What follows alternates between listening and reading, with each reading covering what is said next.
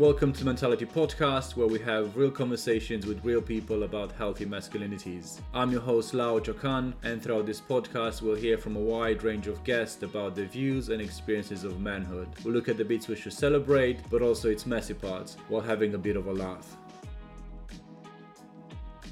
Hi, guys, and welcome back to Mentality Podcast. And thank you for all the positive feedback I received on the previous episode with Dr. Andy Parnham. It's great to have your feedback, and please, please keep it coming. In this episode, we're gonna have a chat with Dr. Dan Guinness. Dan was also one of our speakers at a previous webinar where also Andy spoke at around managing mental health and finances. In this episode, we're going to discuss with Dan about healthy masculinities, Dan is managing director at Beyond Equality, a charity that looks at engaging with young boys and men in school and universities, creating positive narratives around masculinity. Hi, Dan. Would you say this is a fair description of what you do at Beyond Equality? Hi, Lau. I, yeah, pretty fair. I think what's really, really important is that for us, we're working with men and boys. We see so much of what we do is about improving their lives, improving their ability to connect with other people, improving how they're, they're forming ties and relationships in their community. And we're doing that because we want them to be able to actually be part of more inclusive, more equal, uh, more equitable communities, organizations, families, society in the future. So there's always that dual aspect of like, we're working with men and boys. We want the best for them, but we also want them to do better by women, girls, marginalized genders within our community. Wonderful. I love that. And at the webinar, you spoke uh, about the importance of healthy masculinity or masculinities. And I thought that this, in this episode, we could just focus on looking at this topic. There's a lot of conversation, you know, going around about toxic masculinity, which I like to call the kind of evil twin of healthy masculinity. I know it's a big topic, but before we kind of dive into this, um, I thought it would be good to maybe if you could start sharing what this masculinity means to you. It's about your identity and it's about your set of behaviors, right? And I think those two things will come into what we think is healthy. So on that side of things, if you've got like an identity um, around being a man, which is leading you to do stuff that's hurting yourself and it's hurting other people, it's not healthy, pretty basic. Whereas on the other hand, if you've reached a point where you're comfortable with your gender identity or you're exploring in ways which are, you know, which are feeling safe to you, and at the same time, that is actually allowing or enabling you to be forming really positive relationships uh, with yourself primarily and then with other people as a result of that. That's where we start looking at healthy masculinities and always there in the plural because it's not going to be one thing for everybody. Um, we're not, you know, with, with terms like this, the aim is not to build a new box or create a new stereotype that people have to fit into. It's always, well, what are the questions that you could be asking yourself to get yourself to, to a place where you're happier and healthier? And that's what the aim of this whole thing is. Absolutely. I, I just love like there's so many things like great things you just shared. Uh, I like the idea of masculinities because people are different and they express their, their gender, even if it's the same like masculine gender, but it's done in so many ways. It would not help anyone to put people into into a new a new box. And another point I really like that people exploring their gender and then they do it in such a way that is not harmful to themselves or others. So I guess that's when it can become toxic when somebody's expressing their gender in a way that either has a detriment to themselves or to their friends, family? I think many, many, many of us, including myself, are not fully aware about the stuff that we do that's that's harmful to ourselves, right? You know, that's it's always a matter of like looking back, what have you been doing? What could you have done better? How's it worked out for you? All, all of these questions. I think there's a few key areas that that we as an organization like to talk about. Um, one of those is around uh, emotional literacy and mental well-being. And here, the, the sorts of things that can be really harmful for people is when they feel like they have to fit into this very strong I can cope with everything. I've got no problems. I've never failed at anything in my life type of a an idea. This is so prevalent with men and this is this is still really prevalent even though now we're having this conversation about men's health and um, men's mental well-being and campaigns like Are You Okay or you know, organizations like Movember pushing things forward. Beneath that, and that a lot of people are working on is that there can be these really difficult to break down ideas about how we should be. And I know for me personally, the thing, the thing I really struggle with is being comfortable with my own failure. And that's that's something that men generally are not told that it's okay to, to be. Like there's this often this competitiveness or this need to succeed at everything. You know, in school, it's better for, for boys to be mucking up at the back of classrooms, making jokes, to be, you know, distracted, to be ignoring things, as opposed to actually trying hard and failing. You know, there's there's always or very often a fear of being ridiculed for being the person who, who failed. And then elsewhere in life, this can come through. I mean, most obviously, it's people might be unwilling to talk to their boss at work and say, listen, I actually can't meet this deadline. I'm not going to get there. I need help from someone else to get there. Or it might be in their personal life. You know, they might say, I can't actually yet do this emotional work that you're asking me to do or that I need to do for this relationship. Can you help me with that? I need you in my life here. I, have kind of failed on this thing. This for me is just such a key thing for men to get past. And it's the core of getting past it is to realize that you don't need to prove yourself all the time to everybody.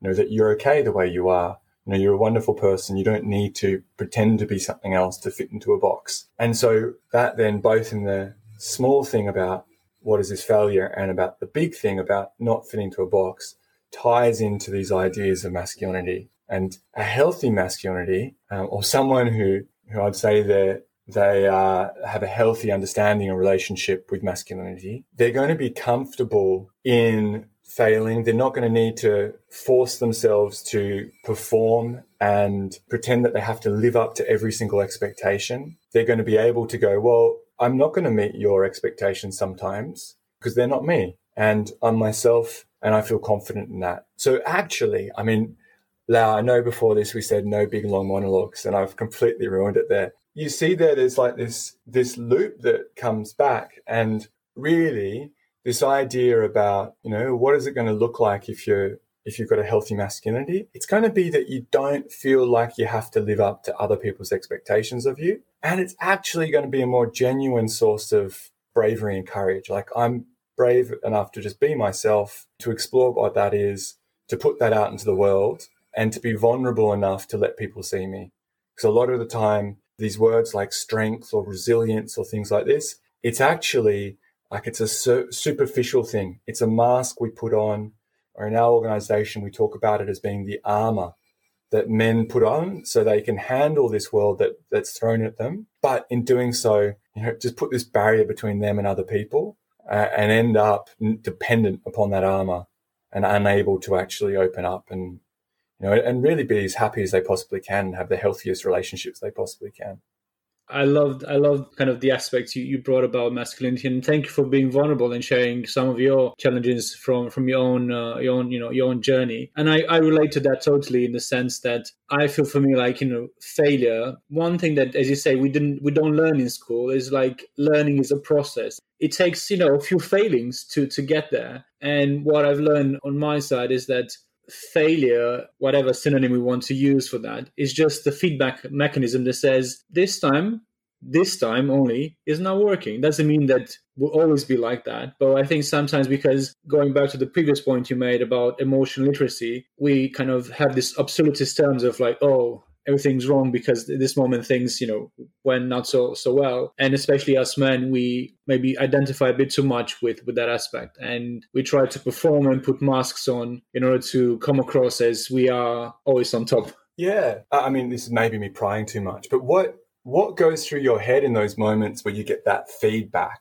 I mean i know for me i'm really saddened by how quickly almost naturally i i flip to the defensive you know I don't. How is it for you when you get negative feedback? I think for me, what I realized is that maybe the packaging is important in a sense mm. that because the way I'm wired, I can deal much better with an honest and upfront conversation. I can cope a bit better. But if I just am given a just a, like a label, like this is not working or this is not a good uh, piece of work, like okay, why is not that? So that will help me. And I feel sometimes my response can be a bit more like as you say, like the stock market, like can be up and down.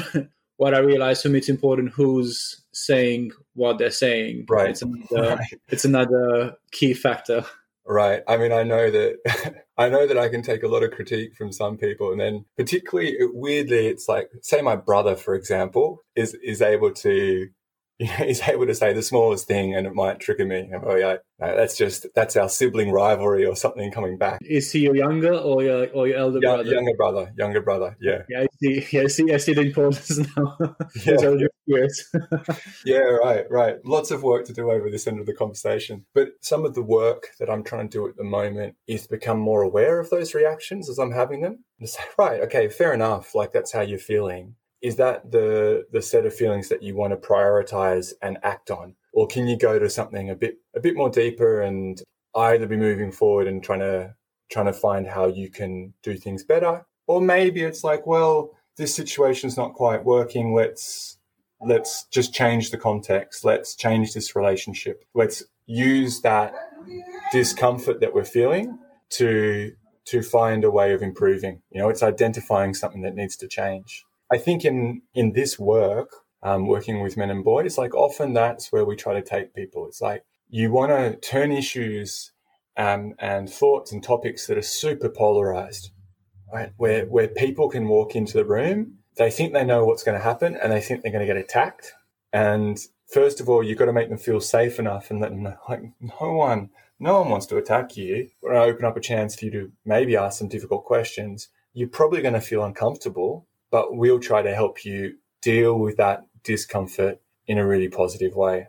I'm really excited when I hear like the, the, about the work you guys are doing at Beyond Equality because it's so fascinating. And if you, I'm just out of curiosity, if you can share just like on a high level, what are some of the responses you feel from you know from working with boys and men when you maybe have these discussions around masculinity? Like, yeah, well, I, I think it depends what topic you're you're talking about. And I'd say these days, if we come in and have a conversation around mental well-being, people are, are pretty on board. Like there's been a lot of work that's happened in the past 10 years and I've seen a big change and people are open to that conversation. They sort of know the line that you have to say. They know to say, well, yeah, it's really important to share your emotions. It's really important to ask people if they're okay.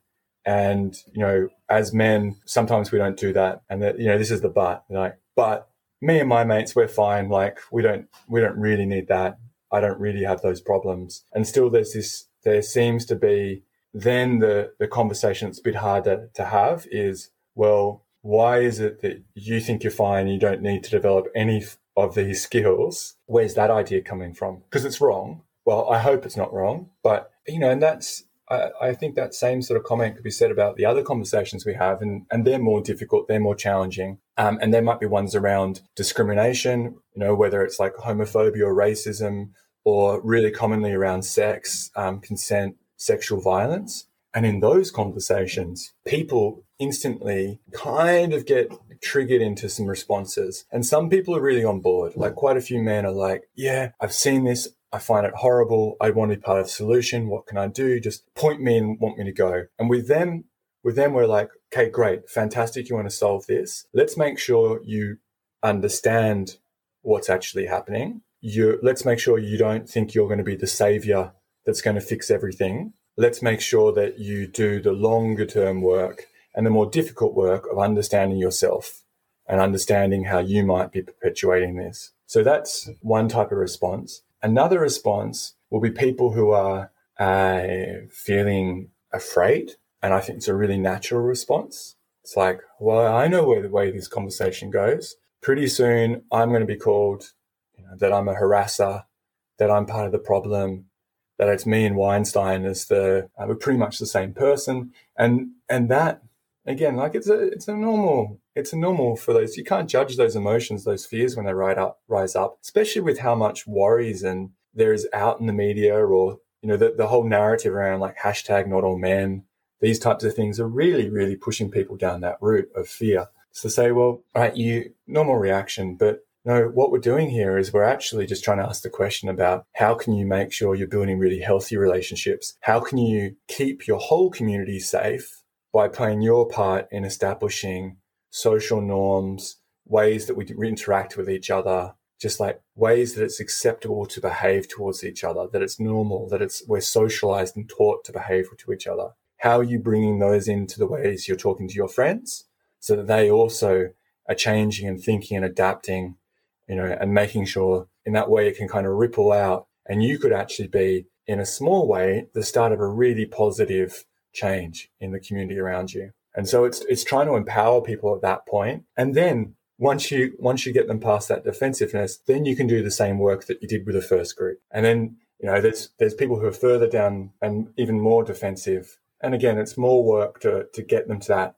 that key starting point of of basically saying, okay, great, you want to be part of the solution now. Let's talk about what that is. The other thing to bring in here is I think in all of this, if it stays in a binary of you are a potential perpetrator and other people are potential victims, it's harder for people to make that shift. Whereas if you say, hey, we are all, all living in a society where we've not been given the tools, or worse than that, where we've been taught to actually treat each other in ways that are really harmful and violent. Let's change that. That's hurting you as well. If you get that point in, if you get them being like, right, I'm part of this solution. I can see the problem. Maybe I'm part of the problem as well, but also the problem is affecting me. It's not a charity thing. It's something that has to change for everyone around me. And that's, that's key we know like suicide and mental health is the biggest problem for for men and then allowing to have a positive narrative about what it means to be a man and to own that and not to just repeat the script that generations down the line have built and then we kind of just have to follow instead of rewriting that because we've seen that it's been unhealthy that she helps them to to be more empowered and to just live in a way that they, are, they feel much more natural respond to the peer pressure that's uh, that's around them. Which is so hard to avoid that peer pressure. Yeah, I mean, I, I'm not I'm not sure whether you still recognize those moments or uh, in our lives where we're still impacted by that. You know, often people are like, oh, peer pressure, that happens when you're 12 years old. You know, what are you talking about? But it, it, keeps on cropping up again and again and again as we, even as we get older. Yeah, so true. If you're on this journey by yourself, let's say they, people don't have the chance to, unfortunately, maybe to come to your workshop, what would be one thing that they could do by themselves that, you know, one or two things that you would recommend to, to work on, on, on this uh, story of masculinities? Yeah, absolutely. Uh, I mean, if you if you're interested in thinking about masculinities, what it, what it is is thinking about the ways in which we're expecting men to behave, that we're they're socializing them to behave. So try to figure out what they are in your life. Like ask yourself that question, like how am I being pushed into certain ideas? What are the pressures here? what's the ways that me and my friends behave you can start to think about this like how does this show up in relationships you know i mean maybe maybe i've been married for 20 years but how is that showing up in my relationship in terms of the sorts of things i'm doing around the house but maybe also about my attitudes towards sex maybe also i don't know my attitudes towards work life balance all these things ask yourself those questions right and you don't you can ask yourself every day and come up with different answers, right? It's a big, once you've come up with something you want to look at, just ask like, okay, what are the consequences of this? How does this mean that I behave? What are the good things about how I behave on of this? What are the bad things? How does that impact on me? How does that impact on others around us? And when you ask that others, I think the, the challenge should be think about people who are more vulnerable or marginalized in society right? So, uh, you know, how might this attitude or behavior be impacting upon uh, those people or those groups? And then have a think about the people who have most contact with you. Like, how does how does this attitude that I have or pressure that I have impact upon my family, on my partner, on my friends, on my lovers, on you know my colleagues, on the people in my you know my art class, or uh, whatever you're doing, how is it impacting on them? And I, I do think, I mean, I think you can be guided by what areas of your life you think are most interesting, or maybe at the moment you might be like, well, there's some really big conversations around mental well-being. I want to look at that. Or you might say there's a really big conversation around street safety and the way that the men are implicated um, at the core of this harm and this fear that that women, girls, women and girls and people of marginalized genders feel in our streets and in our society. So, you know, you might start with those questions, you might go to other ones, but just have a think and see what the implications of those are for you and on others. Yeah.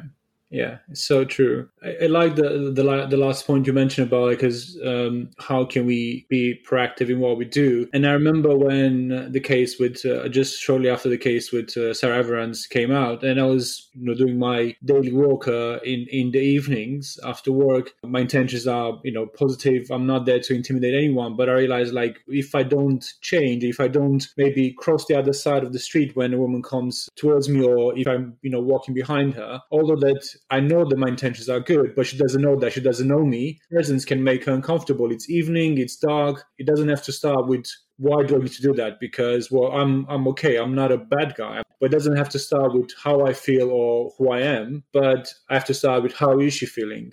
And it doesn't have to start with me. Like how do I feel? Like who I am and so on. And maybe start with the other person. Yeah, eh, absolutely. And I I think here like a nice a nice quick simple easy rule you, you want to be looking at impact, not intention. Not what did you intend it to be. Like, be like, be honest with yourself. what is my impact on the world around me? As we approach it to the end, I wanted to quickly ask a question that I'm asking all the guests, which is what are some of the stereotypes about men that you dislike the most? Yeah, I think that men are incapable of emotion. Um, and I dislike it a lot because uh, it's something that's been said to me a lot of times in my life. Um, you know, I've been called a robot uh, because of how much I struggled uh, in expressing emotions in ways that people would recognize. And I, I think the damage of that is that it gave it gave a reason to me and gives a reason to other men to be like, well, I don't need to work on this part of my life. I don't need to actually um, do that work that's going to give me such a fuller and and uh, more wonderful experience of you know of the rest of my life. And I think that's really sad. It's so minimalizing, and it has mental health consequences, and it has consequences in terms of empathy, um, which then has consequences in terms of you know, everyone else around us. So I find that like a really, really, really damaging uh, stereotype. Thank you for sharing that. And yes, indeed, that the stereotypes that are put on men can have an impact on you know on their mental health, on their emotional well-being, and also on others. But uh, our final question I know I said previously that that was the last question, but I would like to ask you what will be your top three kind of traits, characteristics for healthy masculinities? I want to start with vulnerability, and I say it as something that I aspire to and I find difficult. And but it's just so rewarding when you can be there because it's it's it's having that courage to open yourself up and you know and be be seen by the world. And uh, it's so rewarding when when it's possible to achieve and when you're in a place where you can actually do that. So i think that word vulnerability is, is a really really fantastic one. And with that i'd say compassion. There are so many people in the world who are able to really feel about what other people are doing where they're coming from um, and I think that's such a positive uh, and wonderful trait to develop. And some people are fantastic at it. Other people are not as fantastic at it, but these things can be developed. And I think it's just really important because it enables whatever your contribution is, it enables you to do it better and enables you to do it in a way that's, that's going to be more meaningful and more impactful on the people around you. Um, so I think those two are really, really core ones. And then I do like something like a, a positiveness, you know, which is not to say needs to be happy all the time or needs to have a, you know, that type of an outlook needs to be able to push through life without feeling pain. But it's it's more to say that I, I think it can be really powerful for individuals and for people around them when people are able to to try to find what might be the, the next positive step for them um, the way that they can they can make their situation positive they, as they possibly can for themselves. Um, you know, and obviously connect other people to help make that change and see that change and bring about that change. Uh, and I think that's really wonderful because it's quite a it's it's quite a forward looking, building, constructive type of a, a, a word. Thanks, Dan. Those are really three top qualities. Um, they're really inspirational and uh, they're a champion and actually, when it comes to vulnerability, I have to admit that it's only something that I learned over the last couple of years to be vulnerable again. And it's so important in order to build relationships with, with a partner, with friends, and so on. I think it's really, really key.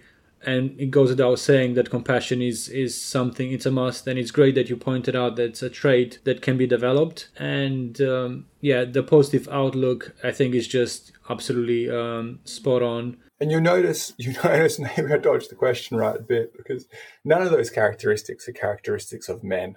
Exactly. Um, the characteristics of people. And i i just think that if people are developing their gender identities whatever that is if you if you having to think about what your masculinity is going to be and or how your identity relates to your gender relates to other aspects of you uh, they're pretty good words to be moving forward with along with what other whatever other things that you bring into that um, and that you know that's that's prevalent in your community Thanks so much, Dan. It was great having you on the pod. It goes without saying that I'll leave the details of Beyond Equality in the caption of this episode, so make sure you check them. And thanks again, Dan. Absolute pleasure talking to you again. Thank you for tuning in today, and the next episode is going to be about education in young boys with Mani Awayelo.